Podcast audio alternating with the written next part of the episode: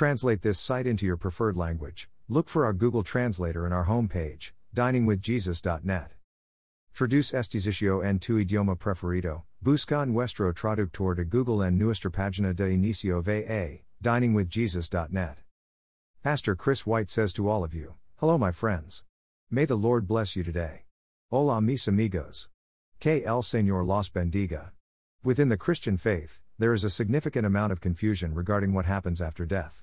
Some hold that after death, everyone sleeps until the final judgment, after which everyone will be sent to heaven or hell.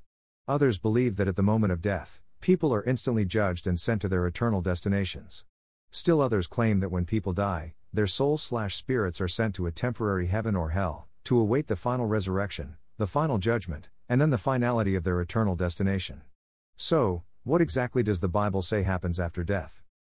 First, for the believer in Jesus Christ, the Bible tells us that after death believers' souls slash spirits are taken to heaven, because their sins are forgiven by having received Christ as Savior, John 3:16, 18, 36.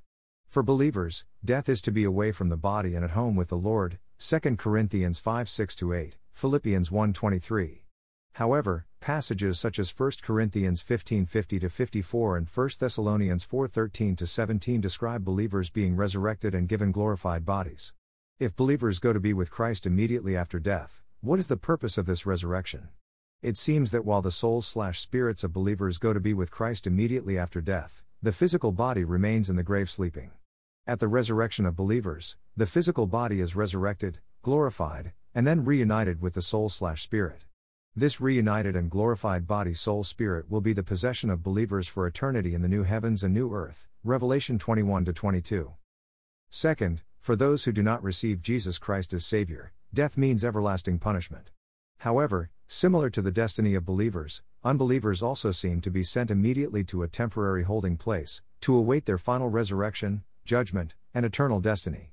Luke 16:22 23 describes a rich man being tormented immediately after death.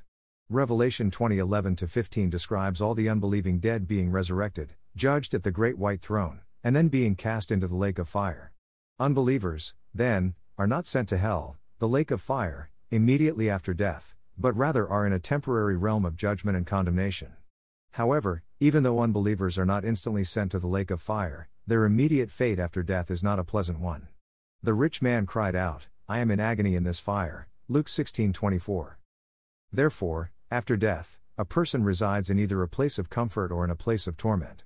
These realms act as a temporary heaven and a temporary hell until the resurrection.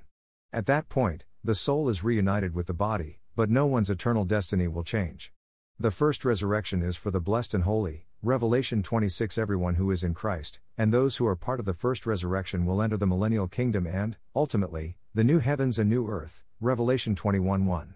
The other resurrection happens after Christ's millennial kingdom, and it involves the wicked and unbelieving being judged according to what they had done, Revelation 20:13. These, whose names are not in the book of life, will be sent to the lake of fire to experience the second death, Revelation 20:14 15. The new earth and the lake of fire, these two destinations are final and eternal. People go to one or the other, based entirely on whether they have trusted Jesus Christ for salvation. Matthew 25:46, John 3:36. Thank you to Got Questions Copyright Copyright 2002 to 2022 Got Questions Ministries. All rights reserved.